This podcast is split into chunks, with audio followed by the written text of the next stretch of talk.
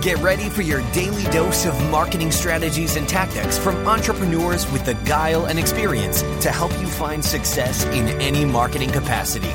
You're listening to Marketing School with your instructors, Neil Patel and Eric Siu. All right, marketing school listeners have a special message from our sponsor, DreamHost.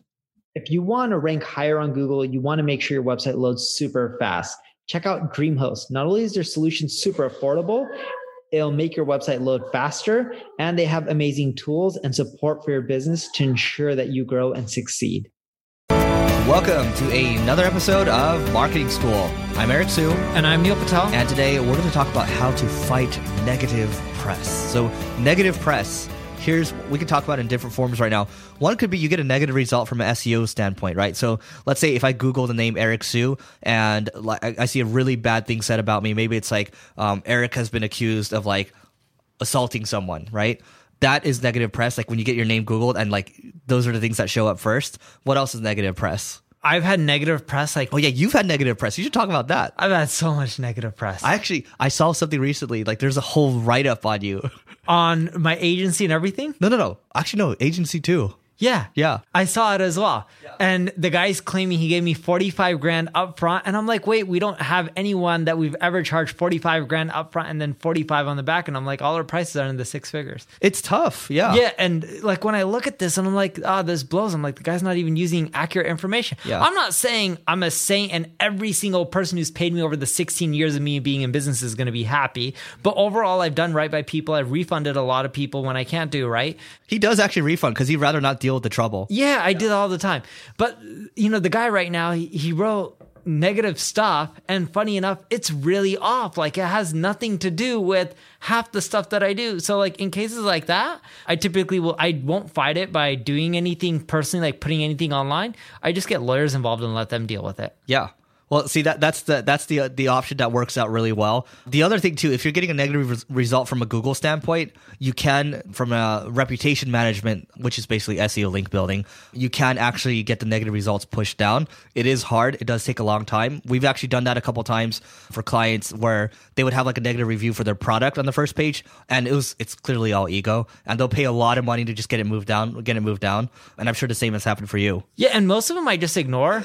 Like I had one who did a whole blog post on how Neil Patel is a clown and he sucks at marketing. Mm-hmm. And then he took my Similarweb traffic and he said, look, Similarweb is showing that his traffic is dying down. He went from 6 million visitors to like X million.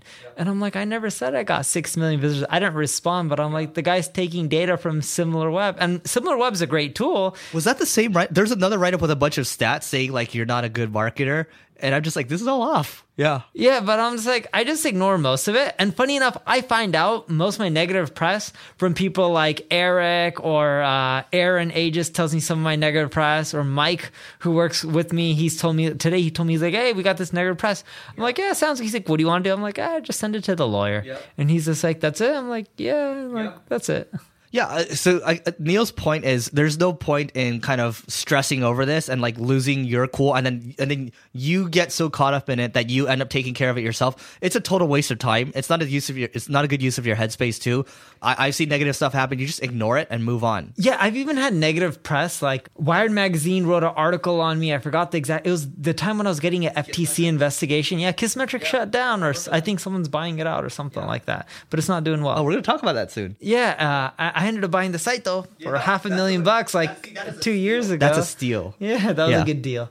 I did it during their second round of laughs. I'm like, time to go in perfect time. Sounds bad, but oh, we should talk about how to do a deal. But nonetheless, like I had FTC investigation, class action lawsuit. The FTC investigation, the government of the United States is really nice, believe it or not. I'm not saying they're mean. Forget about politics and everything. Like the government's trying to protect the people. They're not trying to necessarily crush businesses and stuff. But when the government investigated us, their only, the FTC, their only feedback was, "We wish you had your data and everything more organized, like a Microsoft." And our lawyer was like, "But that would be too expensive. This is a startup." And it took them, I think, six months to review everything. And they said, okay, sounds good. And like, no penalty, no fine. They didn't say we did anything wrong. They didn't find anything malicious. The class action, funny enough, we settled because it was cheaper due to insurance paying for the settlement versus letting it drag on. And what we found out from all of this is we lost a lot of customers during the negative press. We didn't do much to rebuttal other than write a blog post. Uh, but at the same time, we got a ton more traffic and we also got a lot more leads. So there was a plus side from that as well. Do you think it was a net positive? No, if it wasn't for the negative press, I would have sold the company. But no one's going to buy a company under FTC investigation and a class action. I, I think that's the trouble too. When you try to fight, like once the negative press happens, just it's. I just looked at recently, uh, uh, former Laker coach Luke Walton, right, sexual assault, right, and now the Sacramento Kings coach. But like that thing, is it like it sits with you, and you can't really get rid of it. Like people's perception is people's perception, but at the same time, if you spend too much effort trying to fight it, most of the time it's a waste of effort. Yeah, the last thing you Be a want to good do person. is yeah, the last thing you want to do is blow it out of proportion. Like I'm not gonna go a guy that writes facts about me that are wrong. Like when he says, "Oh, I'm a company who paid you. I'm in this industry." I'm like, one, we have nowhere in our accounting books where someone's given us 45 grand up front, 45 grand on the back end, Yep. or whatever it is, because we had accounting look into it. And then he won't even say his domain or anything like that. I'm like, cool, sounds good. I'm like, I'll just let the lawyers deal with it. Yeah, And if he truly paid me and was upset, by all means, I want to talk to him and figure out what went wrong. And I don't care if he leaves the article up. Instead, I want to use it to is on a improve. forum. Yeah, and, oh, this was a forum. That means it's somewhere different. And I wanted to use it to improve myself. No, true. So anyway, guys, I think we're beating. We don't want to beat a dead horse here. Uh, like that is what it is. What we think about negative press. Go to singlegrain.com slash DTLA. Event is happening June 29th. We are basically at about capacity for the live event, also for the dinner as well.